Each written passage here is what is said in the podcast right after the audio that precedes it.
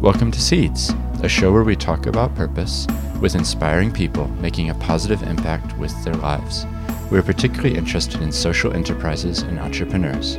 We will listen to them reflect on their journeys and take time to dig deeper in order to better understand what really motivates their choices.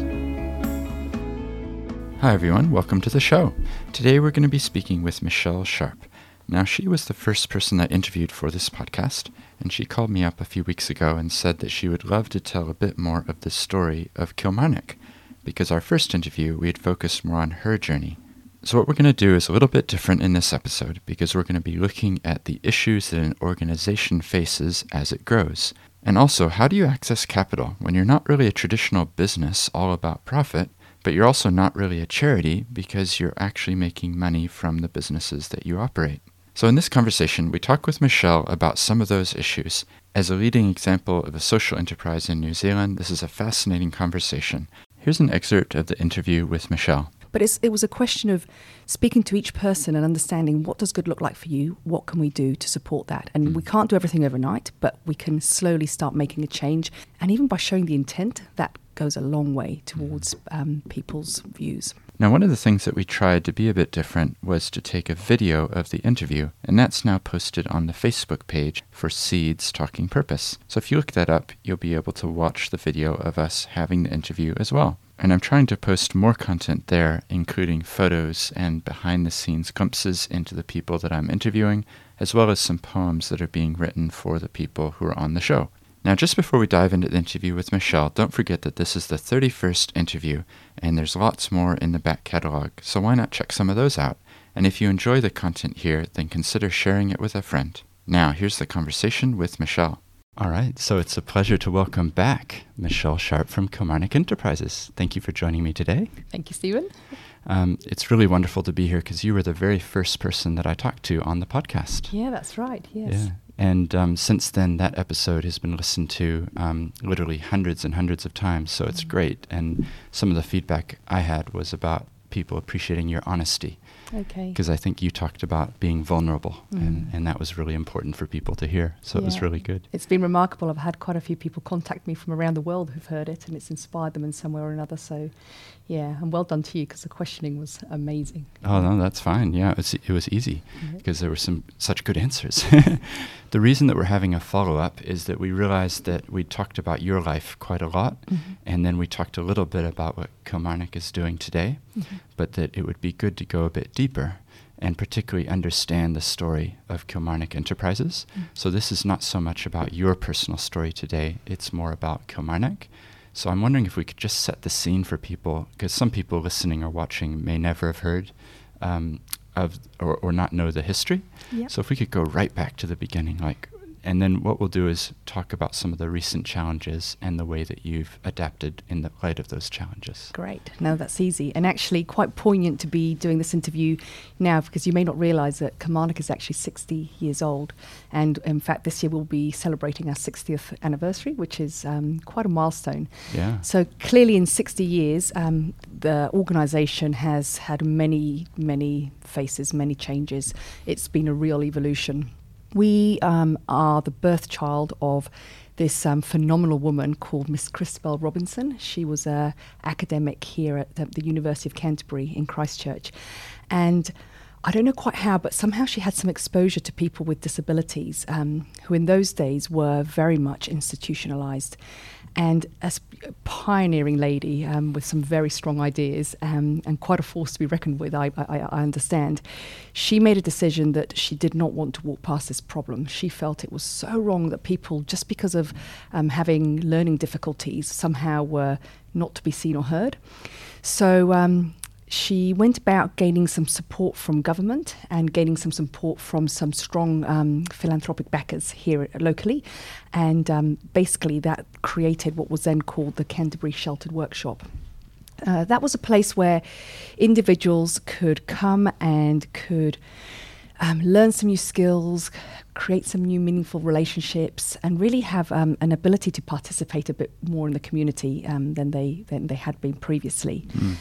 So that was really how Kilmarnock started. Um, And in many ways, the, the values that we hold uh, today are, are still the same. You know, we believe in a world that values diversity. Therefore, everybody should have the ability to participate um, in their communities in whatever way they want to. Um, clearly, the Kilmarnock of today, though, is significantly different. And um, through the history and through the decades, we have had some significant changes in how we operate and, and what we do. Mm-hmm.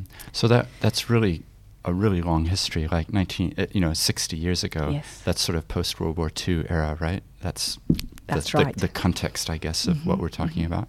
Um, I'm just going to move the microphone a little bit. Um, just because that way I think our little camera may pick your face up more. Okay. And I, I want it to switch between the two of us. Great, with this wonderful technology. yeah, we'll see what happens. Yeah, that, that era, I guess the, the time that it was born, mm-hmm. it was a very different world then as well, wasn't it? Oh, absolutely. The whole world was different. And I think, um, you know, you think about today and um, the access that we have to each other through technology, even that wasn't there. Mm. So, in many ways, I think people were far more accepting of some things that went on because there wasn't the communication around uh, what it was. So, really, Miss Christabel Robinson is an incredible was an incredibly pioneering woman if you think about it because um, she saw the world then through different lens to, than Mm. others, which is you know quite remarkable. And we feel very strongly that we've kept the essence of, of why she created Kilmarnock. We just do it now in a very different way. You know, the Kilmarnock of today is an employer. We're a workplace, no different to any other workplace. Um, we also have our uh, recently launched training academy. And um, and all of that has been possible through some significant change, particularly um, in the last uh, seven or so years. Mm. And just remind people again, when did you join it? Was it about seven years ago? Is that? Yes, so I joined Kilmarnock seven years ago. Um, the change was, was actually triggered not by my joining necessarily, but um, by the fact that we lost our biggest contract, our biggest financial income um, at the time, soon after I joined. And that was um, the Anzac Poppy contract. A lot of people know about it, and New Zealand was up in arms. Um, but it's amazing how out of adversity comes opportunity. It was genuinely the best thing that ever happened to us. It made us have, uh, it forced us to rethink everything that we do, how we do it, who we are, what our values are, why we're here. Um, it made us really engage with the community so much more than we ever had done before, and that has been um, a lot of the success we've had recently has been because of the community. We have um, we have really um, listened to the community and understood what what part we should be playing in Mm. the community. Um, we also at that time were as a result of um, a need to survive, when a third of your income walks out of the door, whoever you are, especially if you're a not for profit, that Mm. is quite tough. And we genuinely stood on the precipice of financial collapse at the time. So that forced us into a position of having to really, really build on our uh, commercial acumen, um, something that probably historically hadn't really been done because there's a belief, or there had been a belief, that if you're commercial, you can't be social. Mm. Actually, I believe that we have proved the exact opposite, that actually, through having a strong commercial footing, that we really, really can um, leverage the social side of things. Mm. So, So just talk us through when you first started then. What I'm really interested in understanding is some of the challenges that you were facing. mm. And then I want to understand how you've dealt with those challenges and and what's been the way through, I guess. So if you could list them or think through what were some of the key challenges that you were facing as an organization when you know at that time 7 years ago. Yeah, so um, our challenges were significant. Everything that you can imagine. If you imagine a good business and you have all the pillars that make up a really good, solid business, Mm. Just about every one of them was a little bit broken. Right. In some cases, very broken. Um, for example, we had no IT infrastructure. We had no strong processes or systems. Um, we were really good at some things like health and safety, but our environment made it very, very hard for us to actually excel in those things. We were in a building that we had um, inhabited for um, 50 years or so. And you can imagine in 50 years, um, especially when you look at the type of work that we engage in today, it was significantly different and very, very, very hard to operate um, as an organization in terms of health and safety and efficiencies um, and processes in an environment which has not kept up with your growth and change. Um, so, about five years ago, which is when I became CEO, we went around about doing an entire business audit to understand what needed to change in order for us to be able to A, survive, B, grow, and C, deliver significantly more social impact. Mm. And I created this spreadsheet, which was probably a bad idea at the time because it looked like an impossible mission and scored us against every aspect that, that we could in terms of our operation. And it was a sea of red everything just about needed changing. So it is so thrilling. Five years on, it's been an exhausting time, but f- so thrilling to see that, that that same spreadsheet is full of a sea of green, and that we now have these really solid foundations in place, which means that we are ready to absolutely springboard into action. Mm. Um, so exciting times. Uh, we've had some very challenging times in the last five years, but very exciting times going forward. Mm. So the so one of the key challenges was your location. Correct. in terms of your building and and what would you say was the second if we I just want to list them out and then I want to return to each of them and, mm. and work out how you how you went about what you did. Yeah. So, so, the first, the, the, the biggest one was location, and that yeah. comes down to two factors: the buildings themselves, which mm were no longer fit for purpose. Um, our operation had gone from you know assembling a poppy, which you can do quite. If you and I were making them here, we could mm. sit here and make poppies. If you're dismantling electronic waste, um, or you're doing something that's significantly more industrial, that environment does not lend itself for that. Right. Furthermore, we were sitting on a piece of residential land with some increasingly grumpy residential neighbours as containers were flying past their bedroom windows at six o'clock in the morning. That wasn't ideal in any regard. So, mm.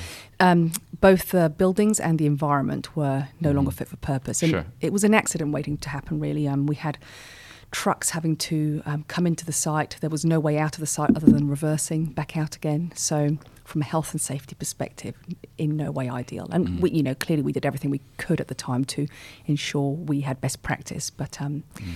yeah, not ideal. So the building would have been. Um, the biggest restriction for us to have growth and change, and it yeah. was causing us significant problems. Mm further to that, um, they, the building had not had any financial investment into it for a long time, so it was tired and worn. And you know, just because it was people with disabilities working in that environment, they they don't they deserve a quality environment. So that always felt wrong mm, as well. Sure. Um, then we look at, um, I guess, probably secondly was our IT trying to operate in this modern day and age um, where everything that you're doing is paper based and double handling because your buildings don't allow you the IT infrastructure that you require was just an impossibility. Mm. Um, and with the mindset that we'd had previously, um, where we couldn't afford IT, that became you know something that we just accepted.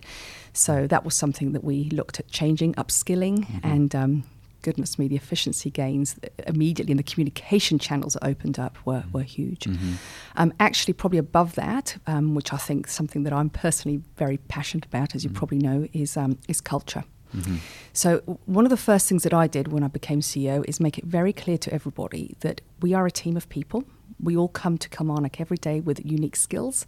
We're all different, and actually, that's okay mm-hmm. because a diverse workforce is, in fact, probably the best workforce you could have you you know I'm sure you've been in organisations where you're a group of people who are so similar that actually you can't go beyond your certain type of thinking. Sure. You have a diverse workforce where we all come at things from a different direction, with different experiences, with a mm. different view on things. Mm. You can achieve so much more. Mm. Um, so changing our culture was um, a significant thing that.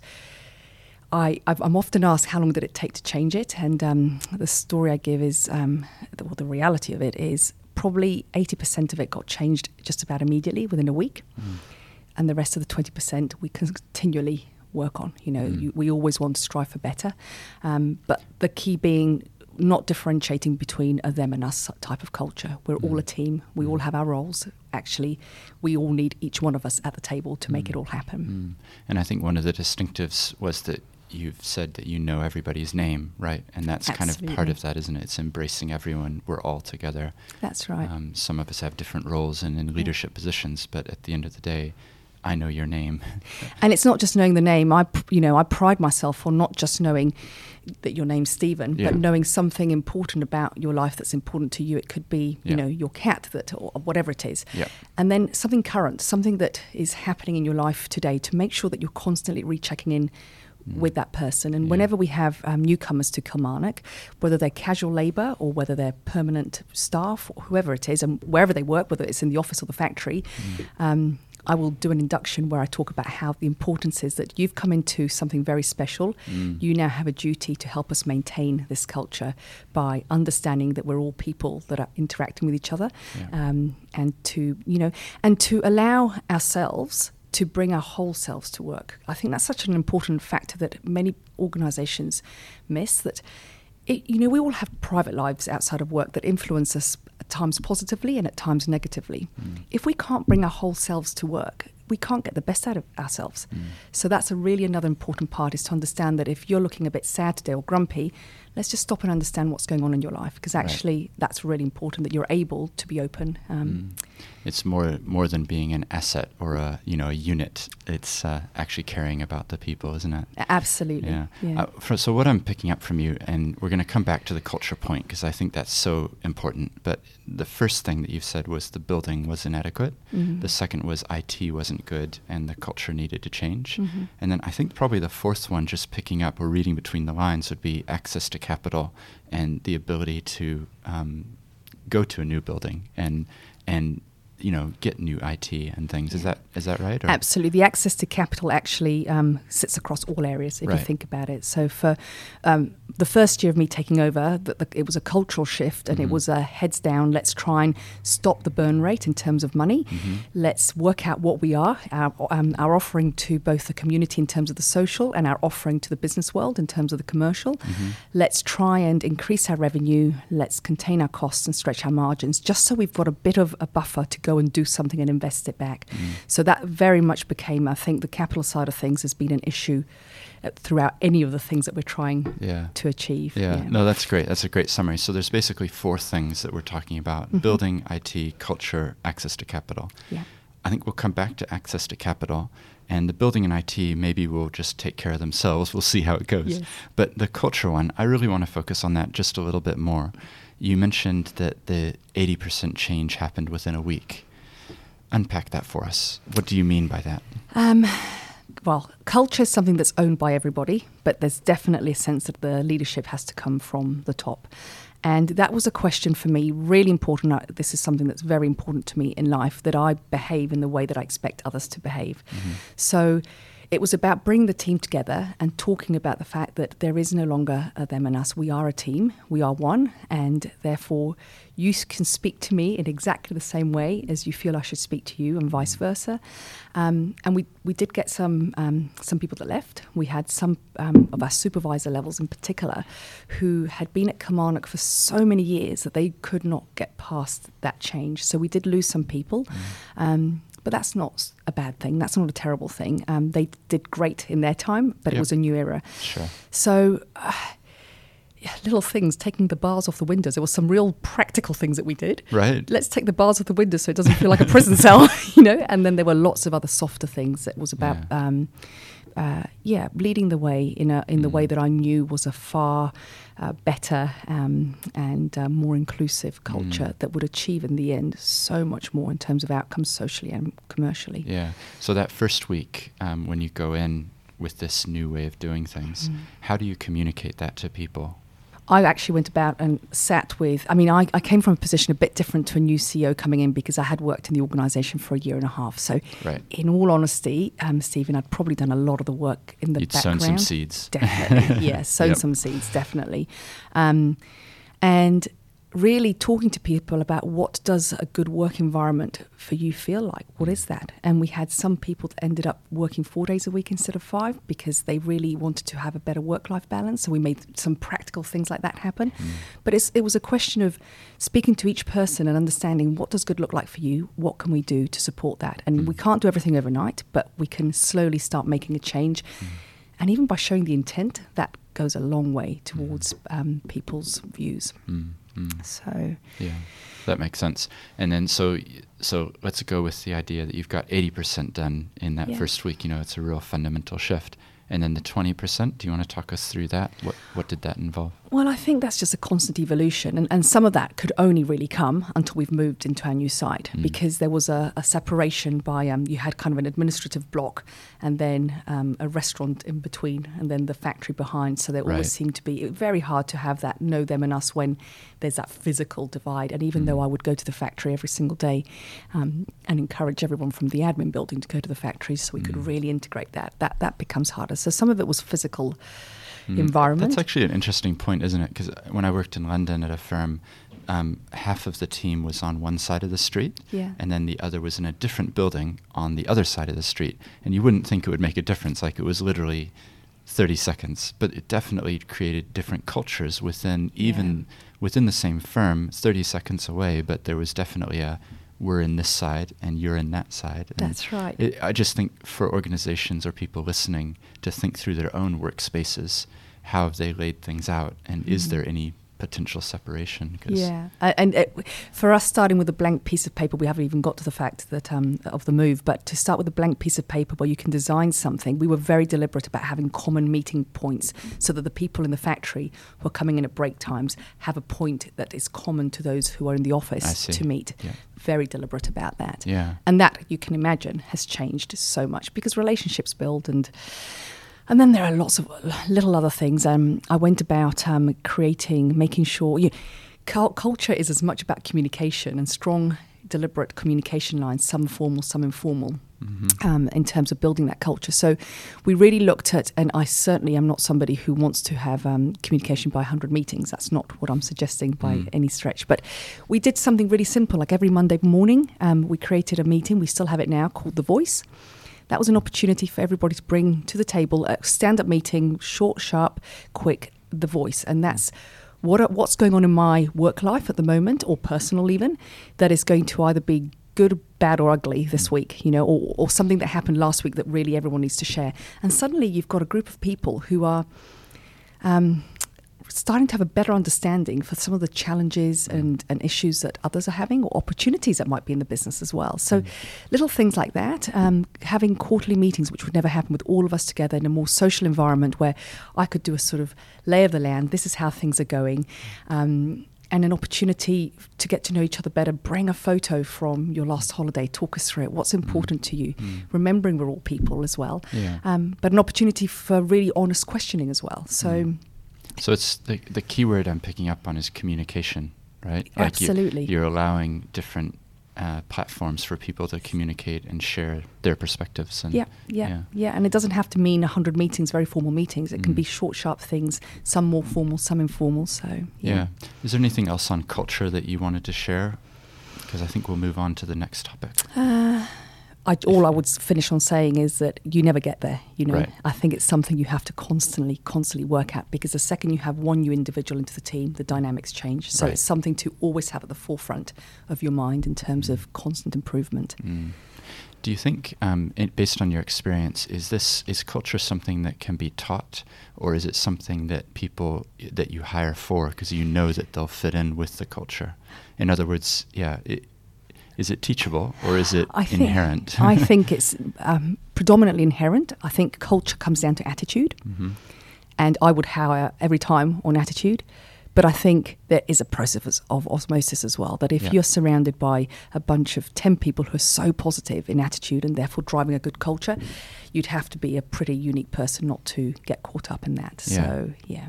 Yeah. So the attitude that you're hiring for, I think I know what you're meaning, but do you want to just explain? Just positive, open, um, curious. You know, people who are who are go-getters who want to make a difference mm. people who are who have high energy who you don't have to have the same skill set but actually it's that attitude to go and do something either with yourself or with the company mm. to get out of bed and to go and make it happen it's mm. it's that attitude I always look for mm. yeah it makes sense I love the word that you use there curious because that's a, a, word that I'm deliberately trying to use when I'm interviewing people these okay. days I'll start things by saying like I'm curious and then ask them the question because mm. I'm hoping people listening will go, oh, I can be curious. You know, like this is, it's it's the door that opens so into much. new understanding mm. if you can remain curious, which ultimately are children. You know, why is the sky blue? You know, like all these these yeah. are curious questions, and so I love that you you know, that's a great word. I Yeah, agree. great. It's perfect. um, so, can we just go back then? Um, I think the building and the IT, I feel like that's going to flow out of the next question. We talked about culture, just about the access to capital. Talk us through that. What are some of the barriers that exist for you as an organization, and and how do you deal with that? Yeah, so some of the barriers are probably um, ones that we impose on ourselves. So, because Kilmarnock has tried so hard to commercialise what we're doing in order to have a higher social impact, we find it really easy to sit in front of a large corporate, a large organisation, and to tell them why they should be selling their services, uh, uh, um, outsourcing their services to us. We Right. find that conversation really easy. That's why we have organisations like Fonterra, Air New Zealand, the Goughs Group, um, Foodstuffs, you name them, because we're good at that. Because there's this, it's a mutual relationship in return. We find it a lot harder to leverage our charitable status and to go and almost what seems to us like asking for help. I see. If that makes sense. So I Mhm. find it very, very hard to turn up to the local large philanthropic organisation or grant giver and say, please, could I have Mm. $100,000 to do something? Yeah, Just holding feel- out your cap. I and- can, yeah. and, and part of that is because as part of our culture, we've worked really, really hard to make sure that any relationship that we have is on an equal basis. Mm. Because by doing that, you're forming something that's a long term relationship rather than Mm. some kind of handout. Mhm. So that's the mental barrier for us. Yep. Um, then there's the genuine, realistic barrier that exists for. We sit in a unique spot in the sense that you know you talk about the um, business or social enterprise continuum, where you have on the right hand side of the diagram uh, your your typical very very very for profit organization that all they're trying to do their whole so- sole purpose is to maximize shareholder return Mm. and then at the other extreme, you have your charity who operates entirely through a revenue stream that is through grants, donations, philanthropic goodwill, and all of that. Mm. We then sit slap bang in the middle. Um, we um, we trade for our income, so um, all just about all our income comes from trading or from delivering a service of some kind. But everything that we do, we do for a higher purpose. Therefore, it makes sense that even though we're limited liability, we also have charitable status. Mhm. The second you have that set up, you confuse people because it's a new emerging um, sector, I guess, in New Zealand, uh, well, even globally. The principle isn't, but the terminology is. So we roll up at the banks and we say we would like some capital to go and build a $11 million new base camp for ourselves. And they look at us, and within 20 minutes, they assess that we don't meet their criteria. And that's literally what happened. um, we then go thinking, okay, can we? And what's the explanation that's given? They just say it doesn't. We just don't make enough surplus Right. for them to be satisfied from a credit risk perspective. Mm. Typically, Mm. it will be the issue. Um, but that's because they don't understand the model where we are choosing to reinvest X amount of those sur- that surplus into the social mission. Mm. That is why. So that's a challenge. Then we go to um, on the other side to see whether we can leverage our um, our uh, not-for-profit status. Mm. And we're seen as being too commercial. So why do you need our help? You've got your own revenue stream. You've got self-sustainability. I see. know. So Yeah. we kind of sit You're in this business. void. You're a business. Go talk to the bank. That's right. Right. Yeah. Yeah. So those are the challenges. Yeah. So you're kind of caught between two extremes, Mhm. and um, neither one, in a way, you don't fit either, because you're not a pure charity, and you're not pure business. You're kind of this one of this combining both. That's right. Yeah. Yeah. So that's challenging. Mhm. Um, and it, you know, in relation to whether it's funding our IT infrastructure or Mm. funding a new building, Mm. those were the challenges that we've come up Mm. against. And I'm pleased to say that um, that whole space is definitely gaining momentum in New Zealand now. But you have to remember, we were having these conversations four years ago, Mm. And a lot has changed even in the, la- the last year since the Social Enterprise World Forum came Mm. to Christchurch. So yeah. Well, people are even using the word impact investing now, That's right? right. So, you know, there's an impact investing network here in New Zealand now, Yeah. and people are sharing information. And, you know, the fund just closed recently as we're Yeah. recording this, like last month, I think. That's right, yes. They raised 8 million Yeah, for impact investing, which is, yeah, it's wonderful.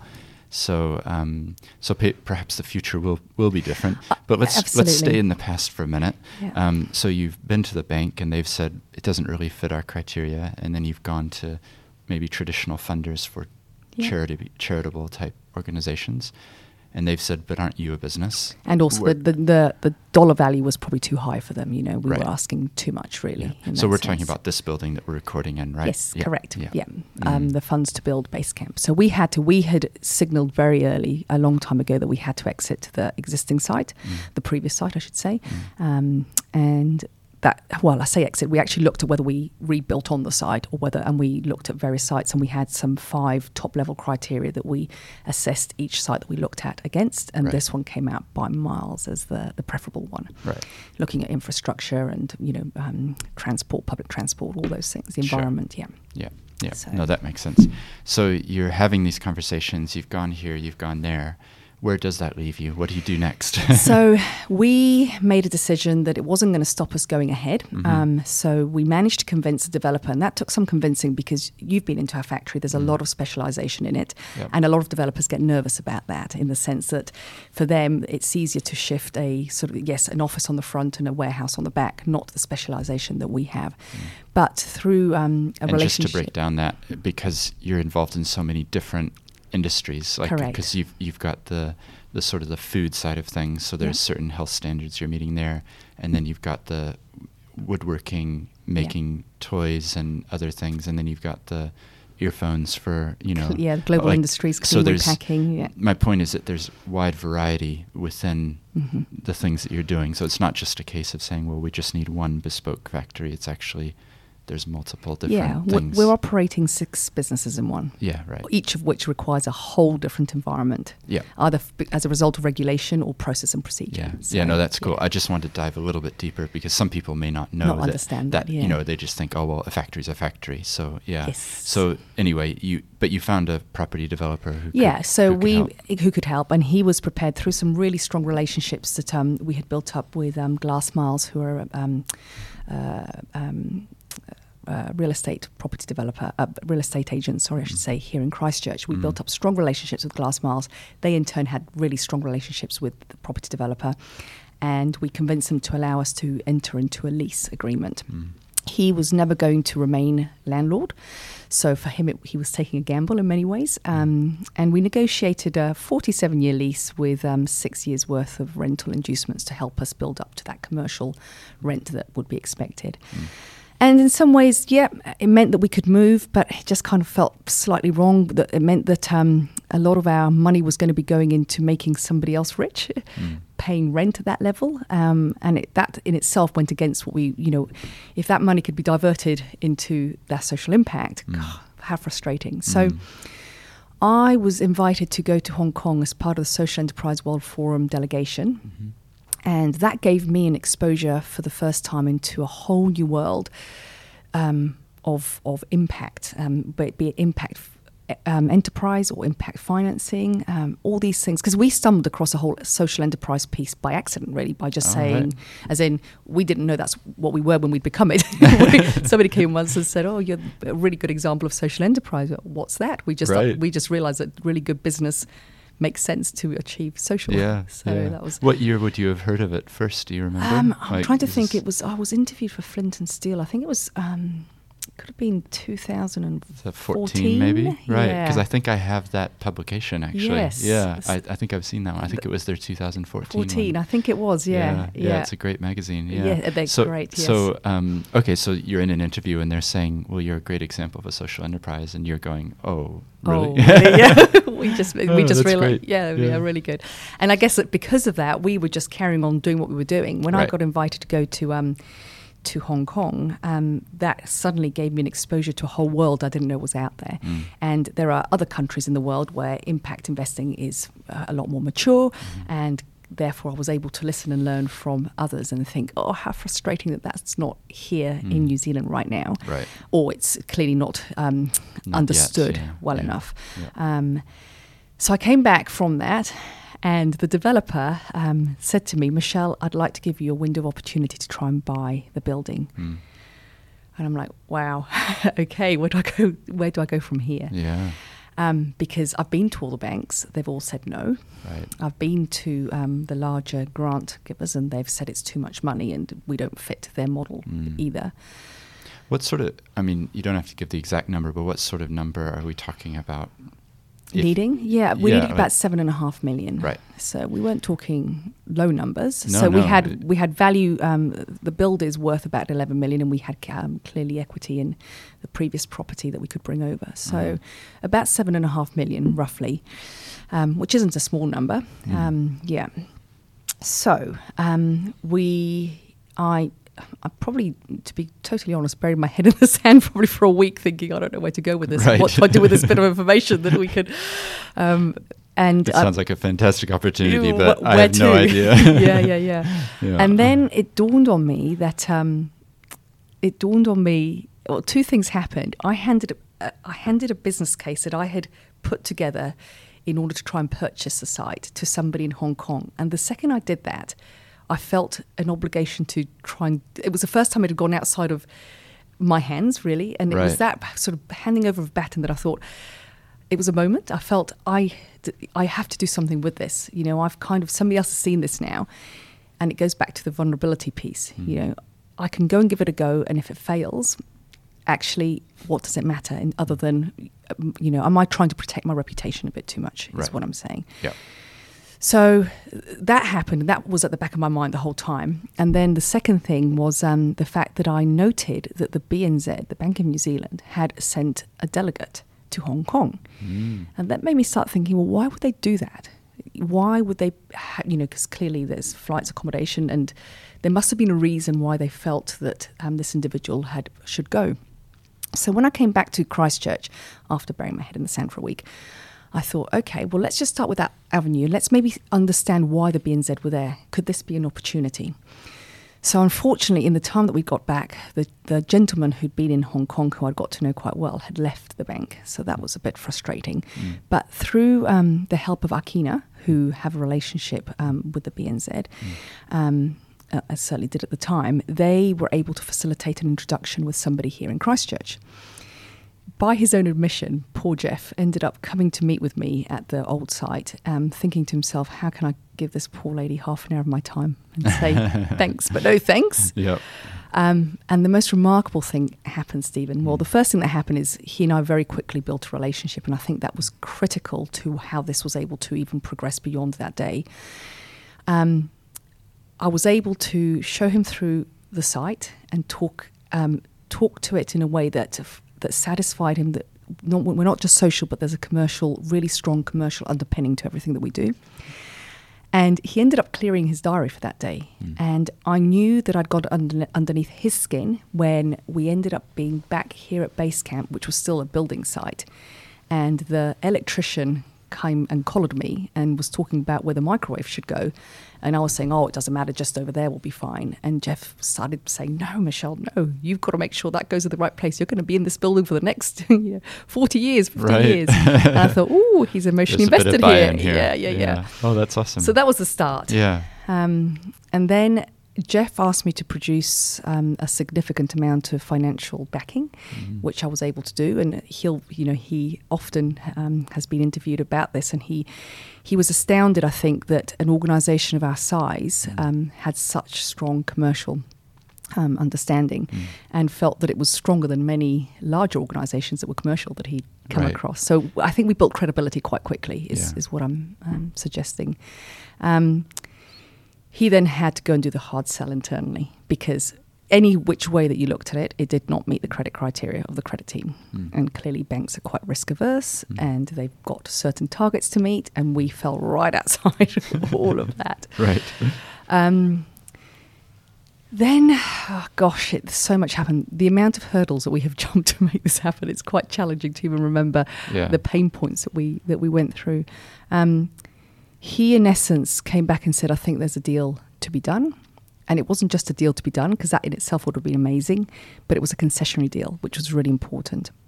So at that stage, I had to look at it from a if we go in and rent, what does that look like versus if we go in and buy. Mm. And in essence, the, the deal the bank had given us was very flexible in terms of being able to pay interest only with a very low interest rate. And when you looked at it on paper, it was a no brainer. It halved our rent as such. If you think about the bank becoming a landlord in that sense, if we never ever paid back the debt, um, that the, the rent would be half the dollar value than us going and renting commercially. So Right. if you look at it just purely like that, it, it made sense. Um, with a view that we could always sell further down the line if we wanted to realise that capital clearly for other projects. Mm. So the next stage, I guess, was um, getting the board uh, on board, um, making sure that from a governance perspective, everybody around the table understood what was being presented, what was being asked of them, what we were getting into, Mhm. um, what the risks were. Um, and I'm happy to say that um, we actually combined the trust and the um, directors at the time um, over that probably three year period too, because it's such an important decision in our future. And um, when it came to voting as to whether we should go ahead and buy, it was unanimous. So clearly it made sense for, for everybody. Yeah. Um, but, sorry, Yeah. Oh, I was just going to say, so you were able to get it over the line. This this happened. It did happen. Yeah. We had at every stage of the deal, there were hurdles that had to be jumped, even down to the day that we were meant to go and um, confirm on this building. Right. There were issues all the way up to the end. So there was no straight line. There was no front door to go into in the first place. And even once we were inside, um, there was no navigation that was simple. Um, Yeah. And I have to say, it probably took the courage and the, um, of Jeff, who navigated us through it, Mm. and his buy-in in us and his belief in Mm. us, both as an organisation and his community, but also as a solid business um, that actually made it um, possible. Mm. But honestly, it was it, hard work. Yeah. And there were times where, you know, I'd wake up in the morning thinking, is this worth, you know, the pain and agony and stress? Should we have just entered into a lease? Right. Done with it. But, Yeah. you know, we did it, we did it as much for Kilmarnock as we did for the community, for the sector, for New Zealand Mm. to demonstrate that it is possible and to Mm. demonstrate that organisations like us do deserve a look in. And yes, we might not fit the normal mould, but actually that doesn't mean that just because of that we should be, Mm. you know, pushed aside. Yeah. Well, I want to I want to drill down on that now because I think uh, we were at the Social Enterprise World Forum last Mm. year. Um, we did the interview around that time, so Yes. um, I think at that forum there was 1,600 people came together, possibly more. Um, you know, and the word about social enterprise kind of got out a lot more, and I know that's what Akina were hoping for, and I think it's been achieved, which is wonderful. Yeah. Testament to, you know, shout out to all of the people who put in so many hours of work to make it happen. Mhm. The point is, it's on the agenda now in terms of people are more aware that this is an option. And I'm certainly seeing in the work that I do people coming through with this idea that they have a business, but they also have a heart. Mhm. The way I describe it is that they're taking the, the heart of charity Mhm. and the mind of business and combining it into one. Love so it. That, yeah. Yeah. and and I think I think going forward, I think I was talking with someone from Akina yesterday actually, and was saying, you know, at some point we won't even have these conversations about whether it's a social enterprise or not, because we'll have shifted, hopefully, to a state where, of course, a business cares about the people that it employs. Of course, it's not environmentally polluting. You know, like it's Yeah. almost we're we're children. We're so naive that we think that the way we've done things in the past and Mm. the individualistic focus, and now maybe we'll be moving into an age of actually business should be about heart as well as the mind. That is my passion, and I really hope that's the case. That continuum I was talking about earlier. You know, I would love um, social enterprise to have a vertical, i.e., more of them, but Mhm. also to go wider. So that if we could have 80% of organizations actually operating under some kind of impact model, whether it's through their supply chain or whether it's through the core work that they do um, Yeah. to address specific problems, that, Yeah. that to me, that's what really excites me. Yeah. I, I think we would be building a world that is so much better. Yeah, I agree. And we've both got young children, right? So we can see the future for them, you know, it would be a much better place. But the point that I want to raise is that you have a unique position because you had the 60 years of history. You know, you, Mhm. there's a long legacy there. You had a business model that had been working. But there's many organizations out there who are at the early stages and they're not able to access funding from either Mhm. source. What is it? This is a this is a really hard question, but what is it fundamentally that needs to sha- change or give way to open up access to the funding? And is there a role for government to be playing in that, or is it Mhm. something that is just going to happen case by case and over time we'll get there? Like, what are your thoughts on that sort of issue? Well, I think it starts with education. I think there's a massive, massive education piece that needs to take place. I think um, professional services um, across not just the financial ones have to really start deciding is this an area they want to almost see it as a different sector entirely. Um, and I think for those who are forward thinking, um, like I know some are, mm. I think they will have huge success in terms of um, in terms of the future way of doing business. Really. I think there's also um, important to split the sort of more startup organisations with those like ours who've been there mm. for a long time because I think they probably both require very different or have different needs. Yes. Um, and actually, they should be no different in many ways to the needs of a startup, whether it's in the tech sector or whatever, mm. or a large organization over here that wants growth. Mm. So I think they need to be seen um, as a separate entities that require very different things because I know there are so many larger you know, NGOs or ex NGOs out there who could so much value from a different way of operating mm. um, that would give them more control, more sustainability, but they need investing in them in terms of people, process, procedure, understanding, capital. All those things need to happen before they can do that. Versus a startup over here, which really requires a whole different conversation. One's about change management yes. in many ways, one's about seeding. So yeah. I don't think I've answered you know, your question at all. No, no, it's good. No, it's, this is the type of thing, and hopefully people listening or watching or whatever are being challenged in the way that they think. Like ultimately, mm-hmm. that's what we want, right? But uh, in a way, there's three categories. There's the startups and then there's the established businesses like yourselves who have been in that sort of more i guess you would have said it's traditionally people would say that's more of a charitable type yeah. but then it's also this other group which i actually hope somebody will listen to that's the traditional business that's which right. is the for-profit yeah. business and it's also helping those people to transition into some of yeah. bring on board some of these concepts and, um, and we um, have some early adopters in that space. Okay. I really believe I'm really seeing some early adopters, and you're right. That's exactly when I see the see the vertical grow. That's mm. the startups and the Kilmarnock likes that are going yeah. to change their way of operating. Versus the horizontal growth is yeah. the more traditional organisations mm. who are going to um, who, who are going to really understand that by doing this well, they're going to achieve what they want to achieve anyway, which is yeah. growth and probably bigger profitability. And probably happy employees who well, are coming honestly, to work, working harder, and yeah. The youth of today want a very different thing out of work. They do want to earn money, but they want to work in something that is doing something positive mm. for, for the world or for humanity, depending which way they're inclined, or both, ideally. And the reality is, is the employer of tomorrow is not going to attract the most talented people if they don't adopt adapt their, their um, practices. And it's as simple as that. And that is being seen globally. Yeah. So it's it's those who really understand that by investing in um, you know in doing things for the people and planet better, yeah. they're going to attract the right people, which ultimately is going to give them a better product or service, yeah. and that's going to be a win-win. Yeah, mm. no, that's great. So just coming back to my other question, I just want to see where we go here. I don't know where we're going to end up, but um, you've gone through this process. You've you've had a success but are there constraints in the system itself, which means that others are never going to be able to access the things that you were able to access? Because there was personal buy-in from yeah. Jeff, right?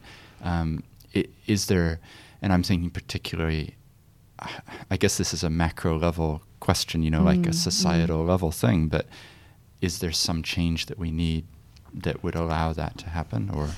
I in everything in life, I think it's all about people. And that's how I've approached it, whether it's selling, whether it's whatever it is, relationships, it's all about people. Mm. And where I see that Kilmarnock has been slightly different to others who may not quite have succeeded yet is we have um, a senior team who are all from a commercial background, who all have heart. We have the mix that you say, mm. the, the business head and, and the heart from a charity. Yes. And Unfortunately, that's not the case and hasn't been typically for a lot of the charitable world, where you've got some incredible people doing incredible mm. things who, oh my word, deserve awards, but may never have had the exposure sure. to business.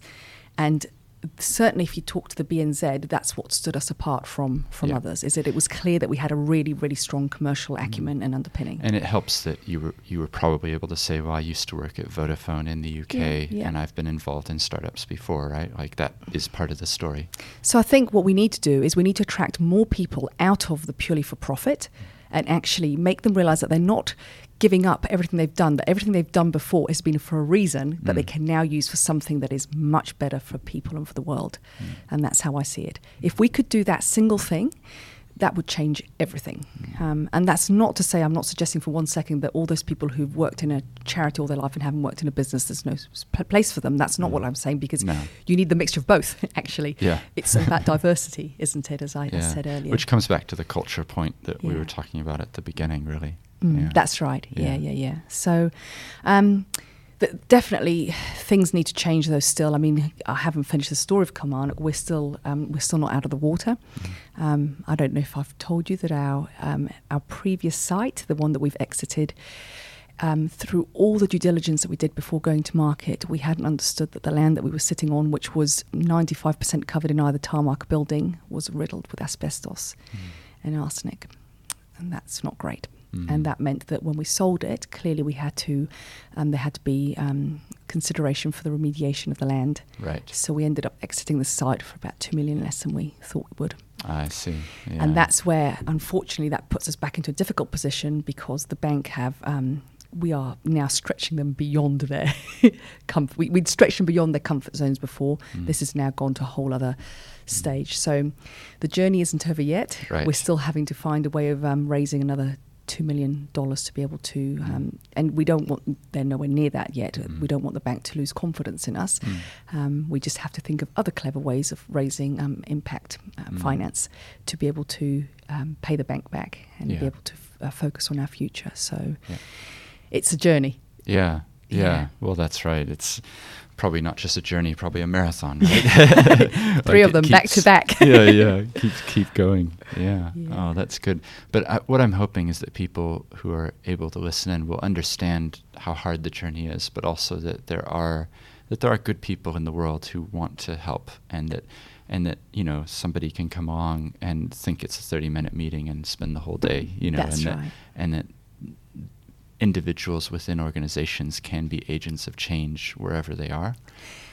Because sometimes I think we view like a bank or a whatever as being this big entity, Mm. but it's it, ultimately it's just individuals, isn't it? And if enough of the individuals within the organization could be acting in the right way, then there's going to be massive change. Yeah, and there's no doubt about that. Had somebody else on the day turned up other than Jeff, I suspect we might not have got this across the line. Yeah. So just shows that an individual can absolutely influence change internally, totally. And and I was seeing this a lot. You know, we talk about the youth of today. I, I see this so much in um, the, the the youth in professional services who have got a skill. They may be lawyers, they may be whatever, but they want to make a change, and they are. And their directors and their par- you know the partners of the organisations are listening to them. Mm. I, I've seen a real, real shift, Mm. and that is incredibly encouraging, as you can imagine. yeah, Yeah. yeah. It's so exciting, isn't it? The next generations will demand Yes. change. Yes, that's right. yeah. Well, I have a feeling that we could talk a long time, and what we might do is have a part three at Mhm. some point. But I think what we've talked about today, we've looked at the buildings and the IT and the culture and the access to capital, Mhm. and I feel like that's been a really good, um, solid four things that we've kind of concentrated on. So rather than going further, Yeah. um, I think what we should do is just wrap it up there.